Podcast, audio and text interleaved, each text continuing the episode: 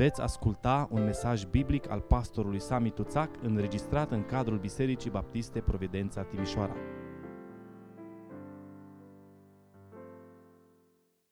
Vreau să deschidem Sfânta Scriptură împreună în cartea prorocului Isaia, capitolul 58 și vom citi de la versetul 1 și până la versetul 14, pagina 728 în Sfânta Scriptură. Isaia 58, de la versetul 1 și până la versetul 14. Strigă în gura mare, nu te opri, înalță glasul ca o trâmbiță și vestește poporului meu nelegiuirile lui, casei lui Iacov păcatele ei.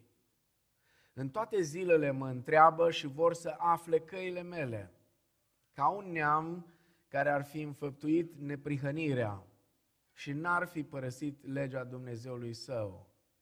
Îmi cer hotărâri drepte, doresc să se apropie de Dumnezeu. La ce ne folosește să postim, zic ei, dacă tu nu vezi? La ce să ne chinuim sufletul dacă tu nu ții seama de lucrul acesta? Pentru că, zice Domnul, în ziua apostolului vostru vă lăsați în voia pornirilor voastre și asupriți pe simbriașii voștri. Iată, postiți ca să vă ciorovăiți și să vă certați, ca să bateți răutăcios cu pumnul.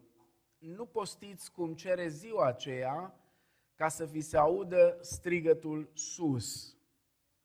Oare acesta este postul plăcut mie să-și chinuiască omul sufletul o zi, să-și plece capul ca un pipirig și să se culce pe sac și cenușă?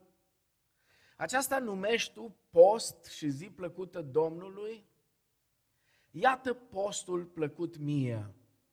Dezleagă lanțurile răutății, desnodă legăturile robiei, dă drumul celor asupriți și rupe orice fel de jug.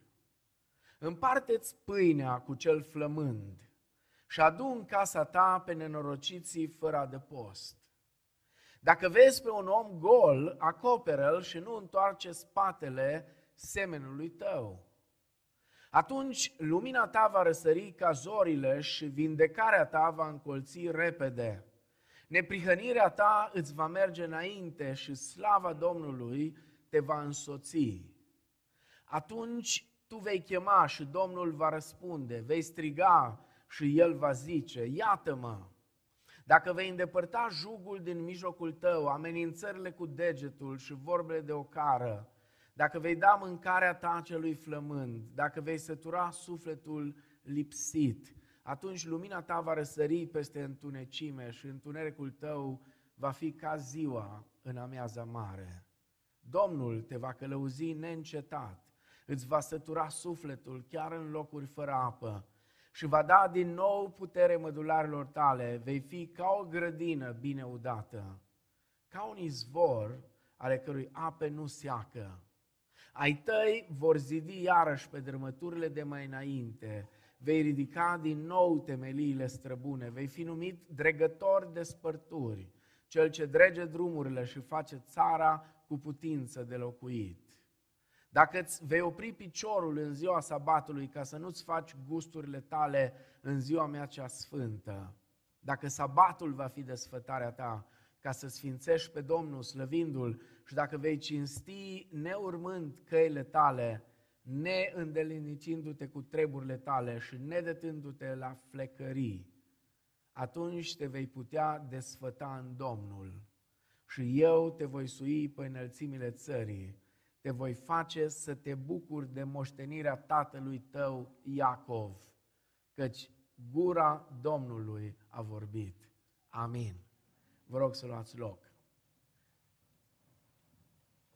Lunile aprilie, mai și iunie sunt lunile în care, conform cu programul de studiu biblic care îl avem împreună cu celelalte biserici din Uniunea Baptistă, sunt luni în care ne uităm la disciplinele spirituale. Una dintre ele ne-am uitat chiar în dimineața aceasta. Cu siguranță că disciplinele spirituale sunt deosebit de importante în viața noastră de credință și în viața noastră comunitară. Ființele umane sunt inevitabil religioase. Și există în fiecare dintre noi un simț al spiritualului adânc înrădăcinat, o dorință adâncă de comunicare cu divinitatea, o tânjire după supranatural.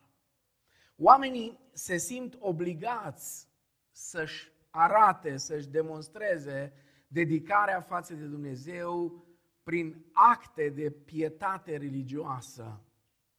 Și nu este nimic rău în aspectul acesta. Problema este că pietatea noastră poate să degenereze foarte ușor într-un spectacol ieftin. Pietatea se poate deteriora, iar dorința de a-i fi plăcut lui Dumnezeu poate ușor să o ia rasna. Domnul Isus spune în Matei, capitolul 5, cu versetul 48, voi fiți dar desăvârșiți, după cum și Tatăl vostru cel ceresc este desăvârșit. Dar în capitolul 6, unde abordează problema pietății, începe cu luați seama, fiți atenți, că există o ispită mare pentru oamenii religioși să-și afișeze pietatea sau să o direcționeze greșit. Una din disciplinele spirituale care nu am putut să o abordăm pentru că în duminica aceea nu am avut studiu biblic, este cu siguranță disciplina postului, dacă vă amintiți. Disciplina postului, probabil una dintre uh, cele mai interesante dintre toate disciplinele. Atunci când vorbim despre post, de multe ori vorbim așa ca despre uh, o chestiune de o pietate adâncă, și nu e nimic rău în asta, câtă vreme rămânem în ceea ce Cuvântul lui Dumnezeu ne spune și ne arată că ar trebui să practicăm disciplinele în general și disciplina aceasta a postului în mod special. Textul din Isaia 58 era chiar textul sau unul din textele care erau propuse pentru studiu din duminica de 8 mai, peste care am sărit.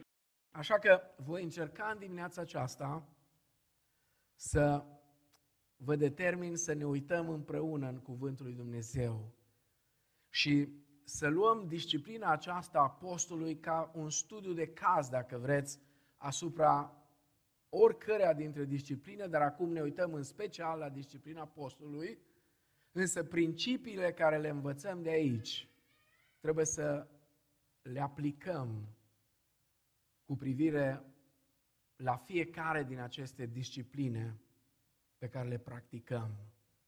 Isaia 58 este cu siguranță un capitol care tratează problema postului mult mai adânc decât o facem noi de obicei. Aici, în Scriptură, avem, sau în partea aceasta de Scriptură, deși aș vrea să, să, să atrag atenția că nu este singura parte din Scriptură care vorbește despre post, dar avem cel puțin în pasajul acesta din Isaia 58, de la versetul 1 la 14, practic întregul capitol, avem surpriza să observăm că Dumnezeu are o altă înțelegere despre post decât avem noi în general, decât a avut-o biserica de-a lungul secolelor și o are și astăzi. Surpriza este că Dumnezeu privește un pic mai adânc lucrurile acestea decât le privim noi. Cum spunea Casian la studiu biblic foarte bine, tendința noastră când e vorba de discipline spirituale este să avem abordarea asta cu bifatul. Surpriza este că Dumnezeu nu le privește în felul acesta. Acum aș vrea să vă atrag atenția, mesajul din dimineața aceasta nu este o pledorie pentru a nu practica discipline spirituale, Doamne ferește. Mesajul din dimineața aceasta este o pledorie pentru a ne corecta perspectiva cu privire la disciplinele spirituale.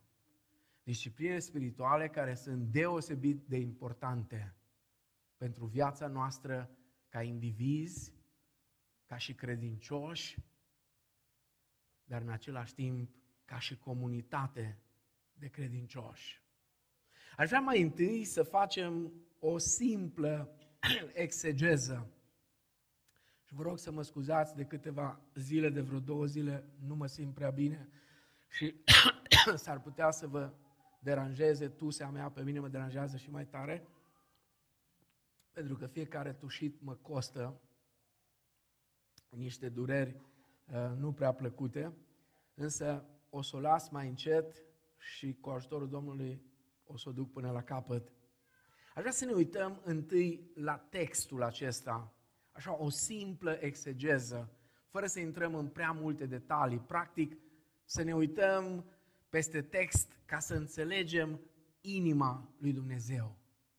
Pentru că aici e marea problemă atunci când biserica a ajuns sau ajunge să denatureze lucrurile cele mai sfinte și cele mai importante, problema majoră este că creștinii aceia sau biserica aceea au scăpat din vedere inima lui Dumnezeu.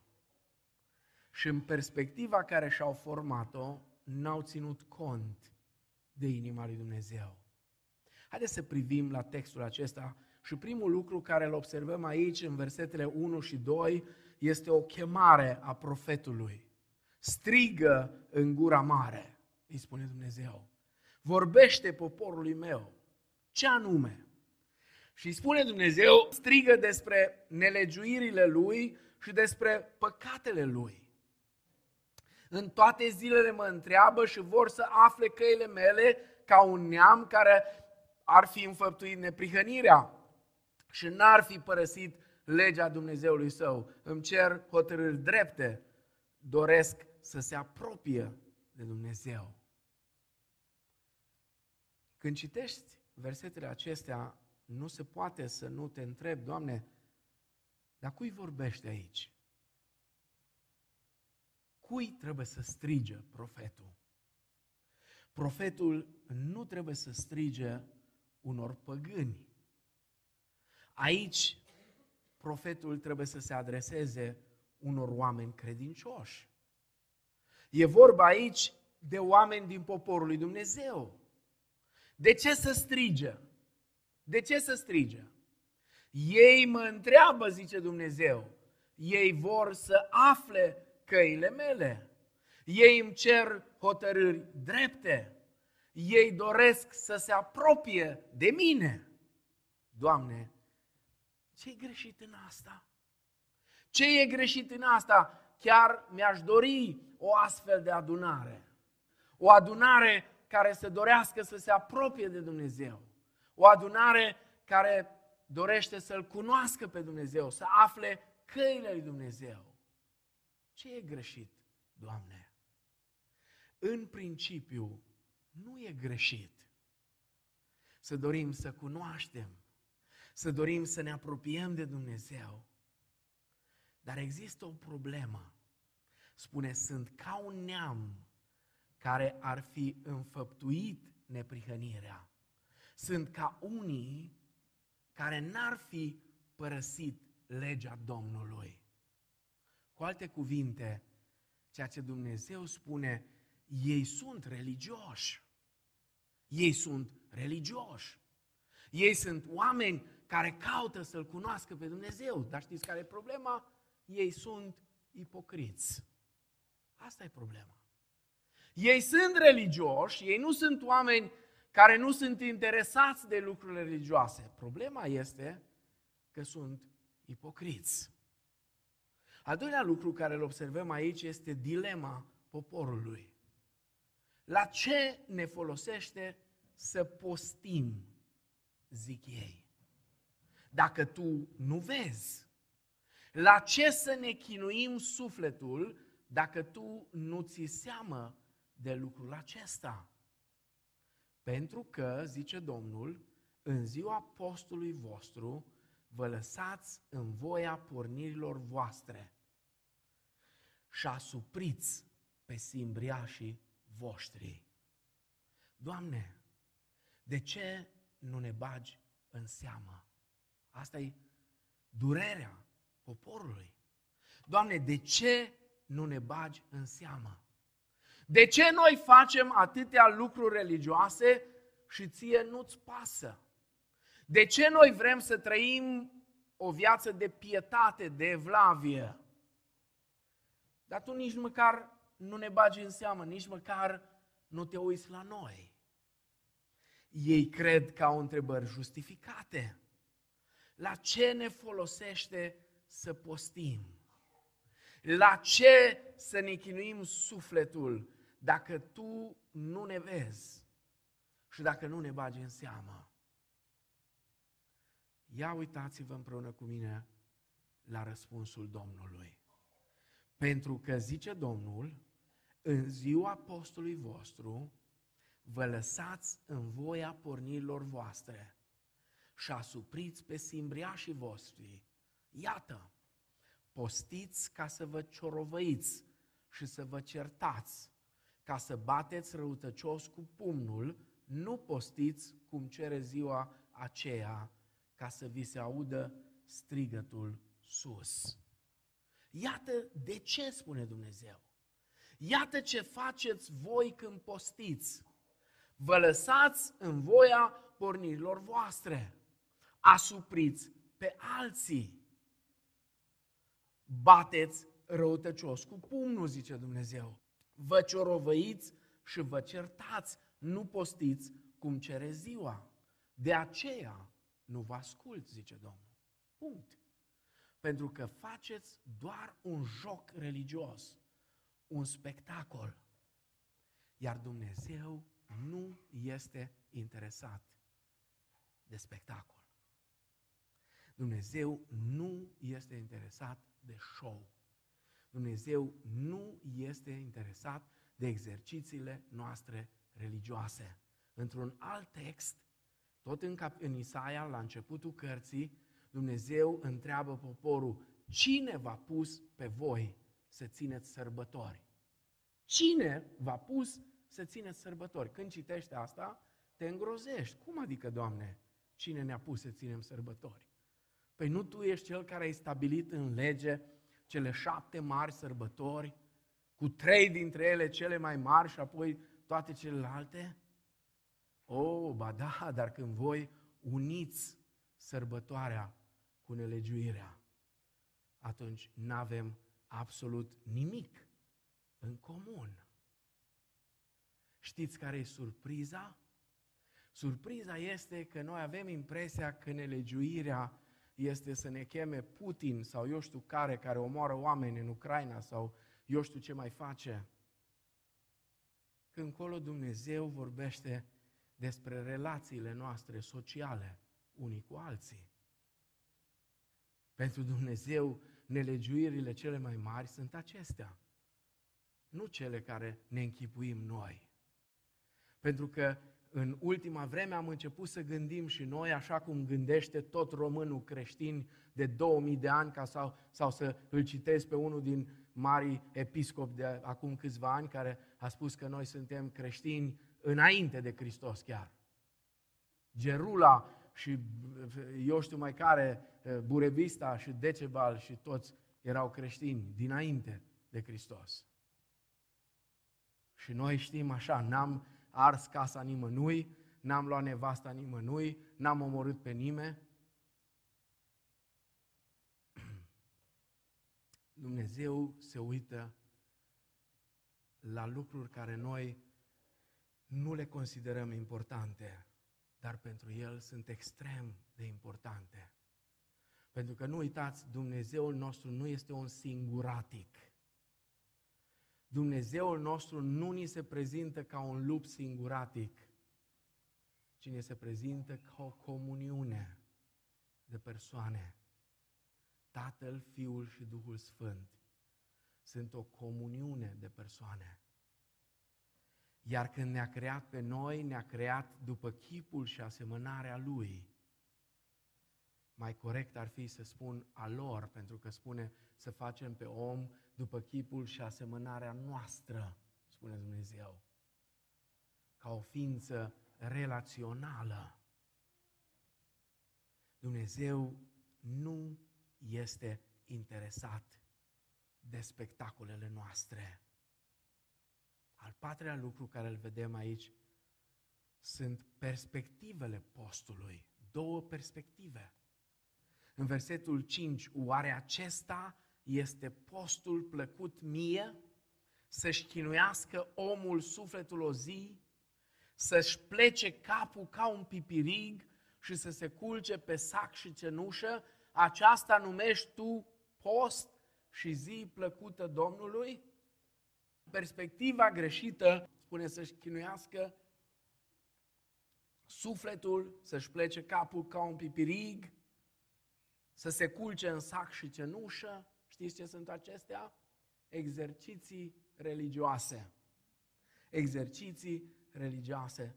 Acesta nu este post, zice Domnul, și nici zi plăcută Domnului. Și apoi Dumnezeu le arată cât de greșiți sunt, deși ei se cred spirituali și le oferă perspectiva corectă. Iată postul plăcut mie. Desleagă lanțurile răutății. Desnodă legăturile robiei. Dă drumul celor asupriți și rupe orice fel de jug împarteți pâinea cu cel flămând și adu în casa ta pe nenorociții fără de post. Dacă vezi pe un om gol, acoperă-l și nu întoarce spatele semenului tău. Adică ce spune Dumnezeu exact ce nouă nu ne place? Renunță la răutate, spune. Renunță la răutate. Fii bun. Fii bun pentru că Dumnezeu este bun. Fii bun pentru că Dumnezeu își revarsă bunătatea Lui peste tine în fiecare zi. Dacă n-ar fi bunătatea Lui Dumnezeu, am fi vai și șamar de noi, fiecare dintre noi. Niciunul dintre noi nu ne calificăm să fim buni. Doar bunătatea Lui Dumnezeu este cea care ne dă puterea de a fi așa cum este El renunță, fii altruist. Vă puteți închipui ce generație de egoiști am devenit? Vă puteți închipui? Vă spun sincer, am crezut că pandemia, doi ani de pandemie și apoi războiul din Ucraina ne va schimba un pic perspectiva. Dar nu se întâmplă.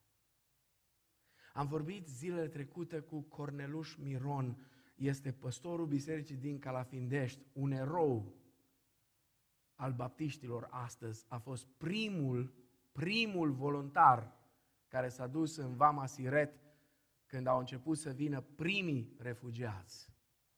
Și a spus, Corneluș, mai poți? Mai poți? Și mi-a spus, frate Sami, vin în continuu. Dar entuziasmul fraților, entuziasmul românilor a scăzut. Oamenii deja își văd de ale lor. Fii altruist. Spune versetul 9, dacă vei îndepărta jugul, amenințările cu degetul și vorbele de ocară, ne-am făcut atât de buni specialiști în a arăta cu degetul și a amenința în stânga și în dreapta. Știți care e frumusețea acestui gest? Că cel puțin încă trei degete, să zicem că ăsta e greu să-l îndrepți cumva, dar când tu faci cu un deget așa, vreo trei îs înspre tine. A venit odată unul nervos de tot la mine și mi-a făcut așa, în curtea bisericii. Așa către mine a făcut. Și, nu știu, mi-a dat Domnul așa un calm și a zis, bă, tu te vezi? I-a zis, tu te vezi ce faci? Și mi-a aruncat tot felul de vorbe de ocară. A zis, nu te supăra, tu te uiți în oglindă? Tu te uiți în oglindă când vorbești. Pentru că tot ce spui tu așa către mine e valabil pentru tine, dar înmulțit cu 10. Poți să te superi pe mine cât vrei, dar îți spun adevărul. Nu contest că nu am niște probleme din alea care le-ai zis, dar tu ai de 10 ori mai mult ca mine. Cine te crezi tu să dai așa cu degetul? Dacă vei îndepărta jugul, amenințările cu degetul și vorbele de ocară.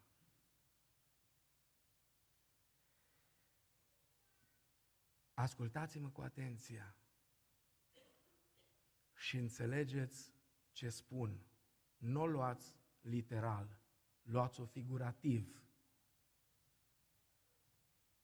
Uneori un om, și omul ăla poate fi soția ta sau soțul tău sau copiii tăi, preferă să-i dai două palme decât să-i arunci două vorbe care să-l termine sau să o termine sau să-l pună la pământ. Pentru că sunt vorbe de o cară. Și noi nu realizăm câtă putere există în vorbele noastre. Nu degeaba Scriptura spune binecuvântați și nu blestemați. Iar toți știm că a binecuvânta înseamnă a vorbi de bine, dar la toți ne scapă că a blestema înseamnă a vorbi de rău. Nu trebuie să spui, te blestem! Și cu asta gata, l-ai blestemat. Nu, nu, e suficient să arunci vorbe de ocară. Vorbe de ocară.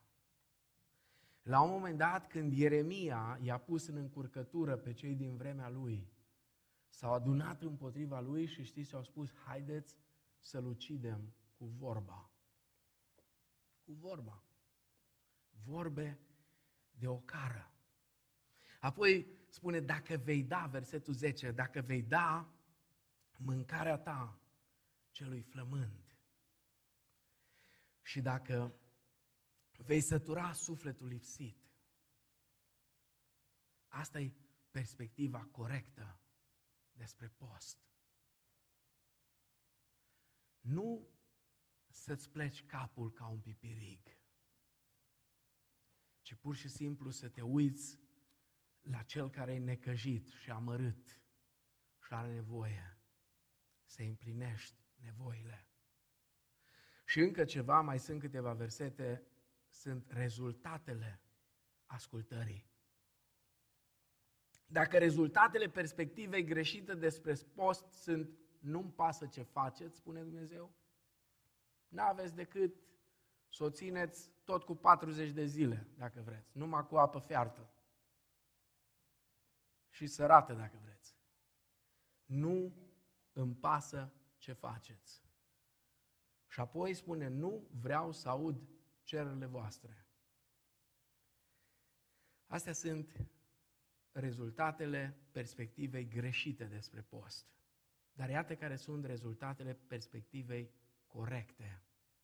Versetul 8 spune, atunci lumina ta va răsări ca zorile și vindecarea ta va încolți repede, neprihănirea ta îți va merge înainte și slava Domnului te va însoți. Știți ce înseamnă asta? O bună mărturie. Vei avea o bună mărturie. Apoi versetele 9 și 10, tu vei chema și Domnul va răspunde. Vor fi ascultate rugăciunile voastre. Și vă voi băga în seamă, pentru că asta era problema poporului. Doamne, de ce nu ne bagi în seamă? Vreți să vă bagă în seamă, spune Dumnezeu? Atunci schimbați-vă puțin perspectiva. E cazul să o lăsați moartă cu jocurile religioase și pur și simplu să începeți să gândiți așa cum gândesc eu. Mai mult spune versetul 11, Domnul te va călăuzi, vei avea parte de călăuzire divină. Versetele 11 și 12, vei avea parte de prosperitate. Versetele 13 și 14, veți înțelege semnificația sfințeniei. Dacă îți vei opri piciorul în ziua sabatului ca să nu-ți faci gusturile tale în ziua mea cea sfântă. Nu am timp să intru în detalii. Două perspective cu privire la ziua sabatului. Să știți, ziua sabatului n-a fost anulată, doar a fost schimbată ca zi, dar principiul sabatului a rămas. Pentru că sabat nu înseamnă sâmbătă, chiar dacă unii fac așa o conexie din asta lingvistică. Nu, sabat înseamnă odihnă și închinare. Și sunt două perspective greșite.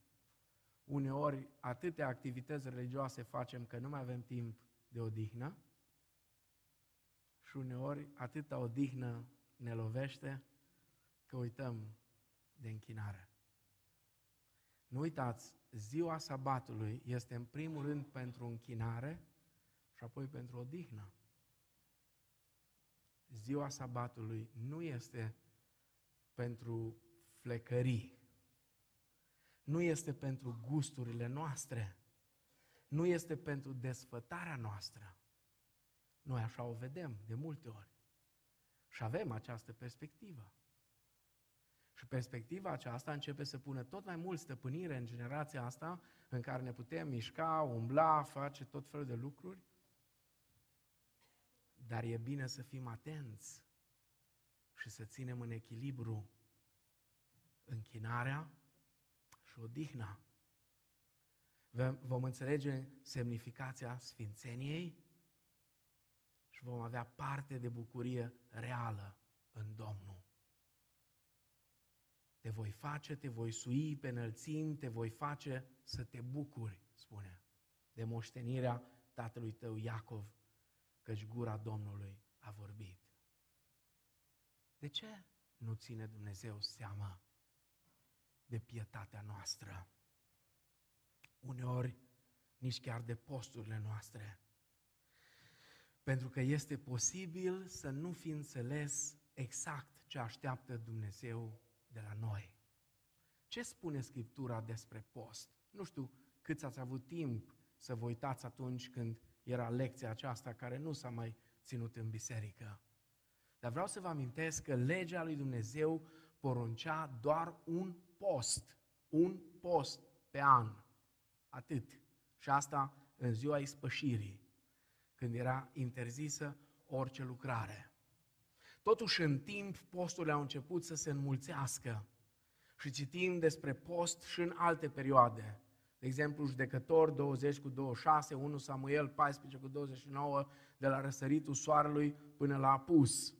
Apoi, în 1 Samuel, capitolul 31 cu 13, timp de șapte zile. Daniel 10 cu 3, trei săptămâni, spune el, am fost în jale. Exodul 34 cu 2, 40 de zile. Apoi în Zaharia, capitolul 7, Zaharia 8, în luna a cincea și a șaptea, și apoi mai târziu au fost posturi în luna a patra și a cincea și a șaptea și a zecea. În vremea Domnului Isus, fariseii erau mândri de faptul că ei posteau de două ori pe săptămână, Luca 18 cu 12. De obicei posteau lunea și joia. Și în Matei, capitolul 6, versetele 16 la 18, Domnul Iisus reglementează practica postului. Și vreau să vă atrag atenția că El începe prin aprobarea tacită a postului. El spune când postiți, nu zice dacă postiți, ci când postiți. Adică vorbește unor oameni care practicau și pe care cumva îi încuraja să practice postul, arătând că Postul este o activitate spirituală bună și poate fi necesară când ne confruntăm cu anumite situații și biserica a făcut apel la post și la rugăciune atunci când a trecut prin situații delicate, faptele 13, 1 la 3, faptele 14 cu 23. Dar pentru că postul fariseilor a început să semene a show, pentru că ei făceau de cunoscut tuturor că posteau, Domnul Isus a hotărât să-i corecteze. Știți de ce? Pentru că noi oamenii, gândiți-vă numai un pic, dacă eu aș veni în dimineața asta și vă spune, frați și surori, începând de alaltă ieri, sunt într-o perioadă de 40 de zile de post. Wow! Wow! Fratele Sami, ce om! Oamenii sunt impresionați de cei care postesc timp îndelungat pentru a-și arăta dedicarea față de Dumnezeu. Oamenii, în general, sunt impresionați de toți cei care practică anumite, și le practică ostentativ uneori, anumite discipline spirituale. Cu toate acestea, Dumnezeu nu este impresionat de acest fel de evlavie și nu face nimic pentru a răsplăti. De aceea Domnul Isus vine cu o alternativă. Postul trebuie ținut în secret. E vorba de posturile personale, nu de cele colective. Să nu faceți confuzie. Posturile colective au fost întotdeauna publice, au fost chemări în care poporul lui Dumnezeu a fost angrenat. Dar când e vorba de cele personale, ele sunt ținute la secret. Adevăratul post este între cel care postește și cel față de care postim. Postul ținut într-o dedicare sinceră față de Dumnezeu va fi văzut și răsplătit de Dumnezeu. Să fie foarte clar, postul are locul lui în viața credinciosului. Sunt situații în viața noastră când a mânca nu este lucrul cel mai potrivit pe care să-l facem. Totuși, deși postul este recomandat, trebuie să fim atenți să nu ne trezim că lui Dumnezeu nu-i pasă de posturile noastre sau de evlavia noastră. Biblia este foarte categorică aici. Tendința de a practica evlavia în așa fel încât să facem publicitate sau să ne facem publicitate nu are ce căuta între creștini. În plus, Biblia ne dezvăluie că uneori postul poate fi un șiretlic pentru a acoperi răul, poate chiar crima. Uitați-vă 1 Împărați, capitolul 21, versetul 9 la 12. Vestiți un post. Și în timpul ăsta, cât să lumea e atentă la post, îl rezolvăm pe ăsta. Uitați-vă să vedeți ce s-a întâmplat acolo. Izabela și cu bărbatul. Când este combinat cu nedreptate, sârnicie, postul îl ofensează pe Dumnezeu. Mai mult, postul poate fi considerat în mod greșit ca mijloc superficial de ispășire a păcatului sau de a obține harul lui Dumnezeu. Ieremia, capitolul 14, versetele 10 la 12. Și încă ceva foarte provocator pentru noi. Postul nu are puterea de a struni influențele cărnii ale firii pământești. Asta trebuie neapărat să citim ca să auzim bine.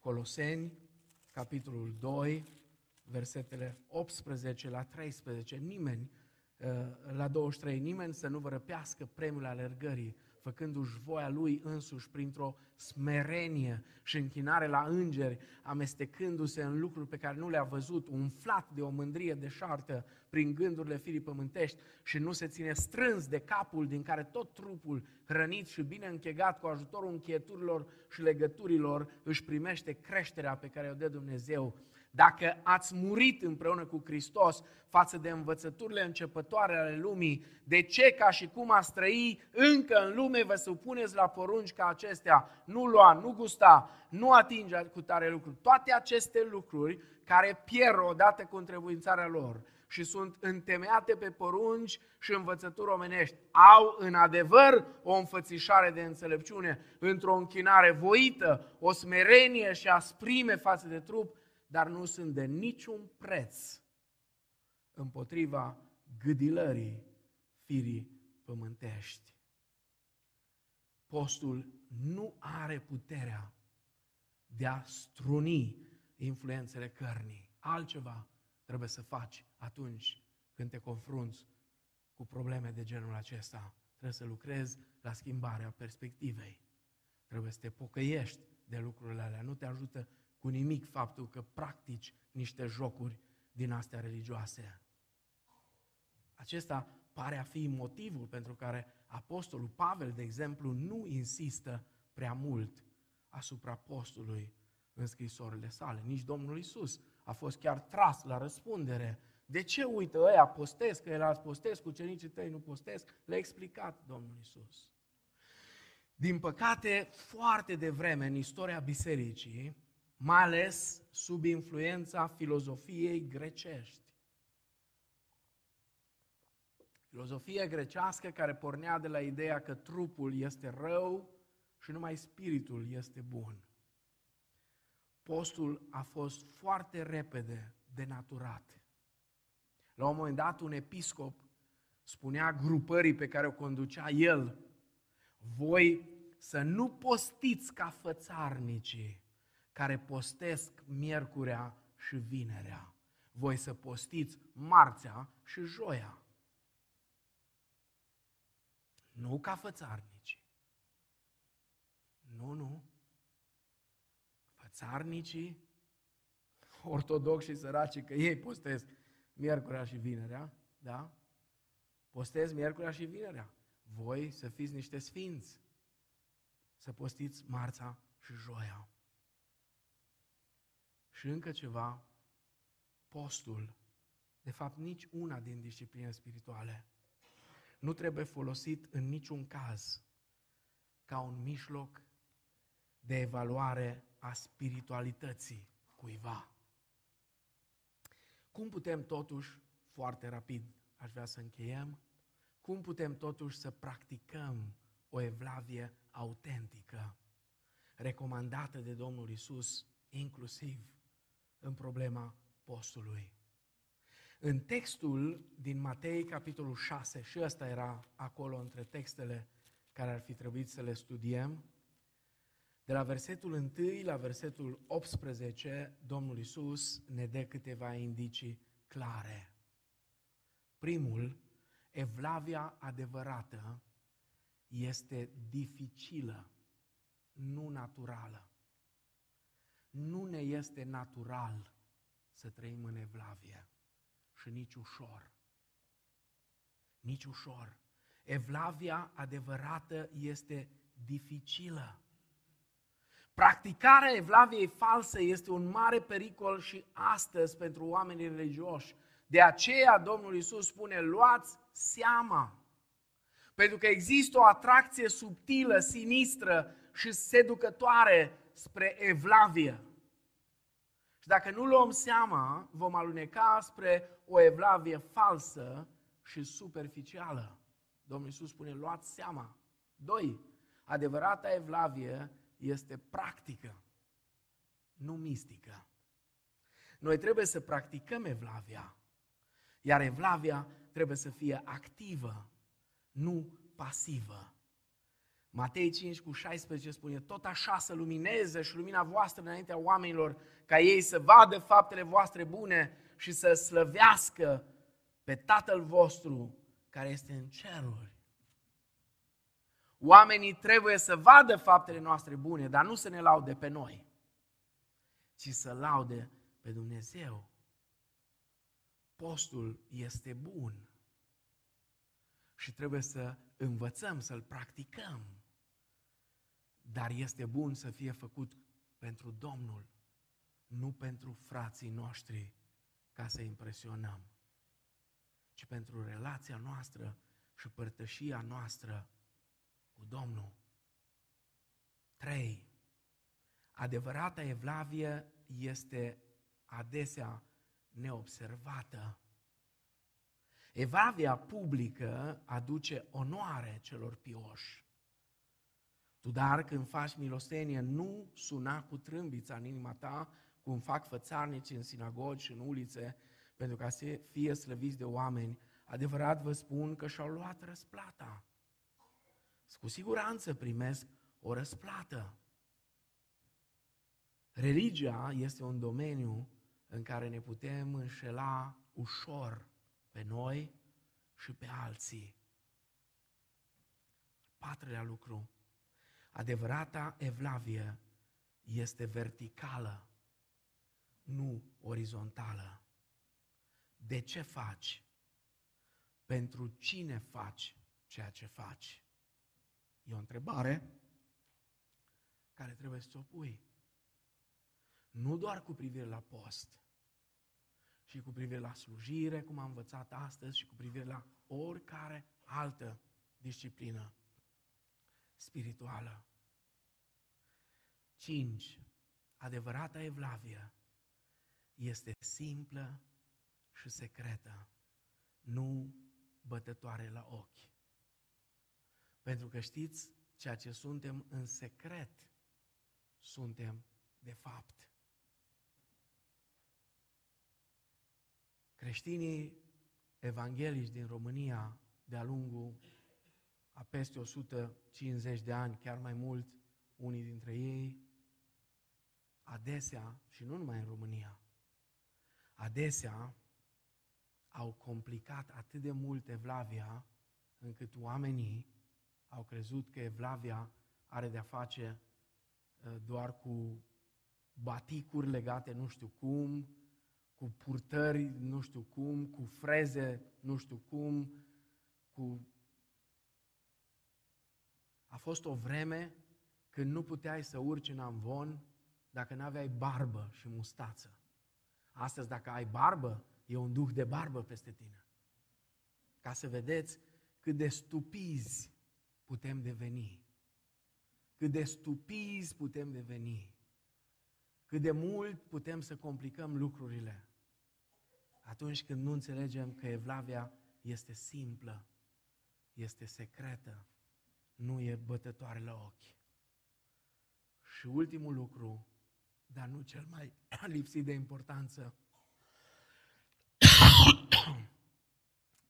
adevărata Evlavie este atât socială cât și spirituală. Este întotdeauna există, de fapt, o legătură între evlavia noastră privată și viața noastră publică. Iertarea primită de la Dumnezeu se vede în iertarea pe care noi o oferim altora. Bunătatea care Dumnezeu o revarsă peste noi se vede în bunătatea care o revărsăm peste alții. Îngăduința care Dumnezeu o revarsă peste noi se vede în îngăduința care o avem pentru alții. Mă întrebam acum să vă spun un cuvânt sau să nu vi-l spun. Toleranță. Toleranță. Știți că baptiștii au fost primii care au luptat în lumea asta pentru toleranță religioasă? Știți că au fost campioni? Știți că au făcut pușcărie pentru asta? Astăzi, dacă folosești cuvântul toleranță, vai, pierdut ești. Toleranță religioasă, spunea Roger Williams, înseamnă să lași pe cel de lângă tine dacă nu vrea să creadă, să nu creadă. Dacă vrea să fie turc, spunea el, sau musulman, să fie musulman. Nu să impui cuiva cu forța. Adevărata evlavie este o relație cu Tatăl Ceresc Iar această relație se bazează pe harul lui, nu pe faptele noastre religioase. Până la urmă, Dumnezeu nu este interesat în primul rând în acțiunile noastre de pietate, deși este interesat și de astea, dar nu în primul rând, ci în primul rând El ne vrea pe noi, pe mine și pe tine. El caută o relație de dragoste cu fiecare dintre noi. El caută părtășie. El caută să vadă în inima noastră dragostea Lui, bunătatea Lui. El caută acea evlavie pe care Domnul Isus Hristos a demonstrat-o aici pe pământ. Și în Zaharia, capitolul 8, spune versetul 14, căci așa vorbește Domnul oștirilor. După cum am căutat să vă fac rău când mă mâneau părinții voștri, zice Domnul oștirilor, și nu m-am căitit de lucrul acesta, tot așa acum mă întorc în aceste zile și hotără să fac bine Ierusalimului și casei lui Iuda. Nu vă temeți. Iată ce trebuie să faceți. Fiecare să spună aproape lui său adevărul. Judecați în porțile voastre după adevăr și în vederea păcii.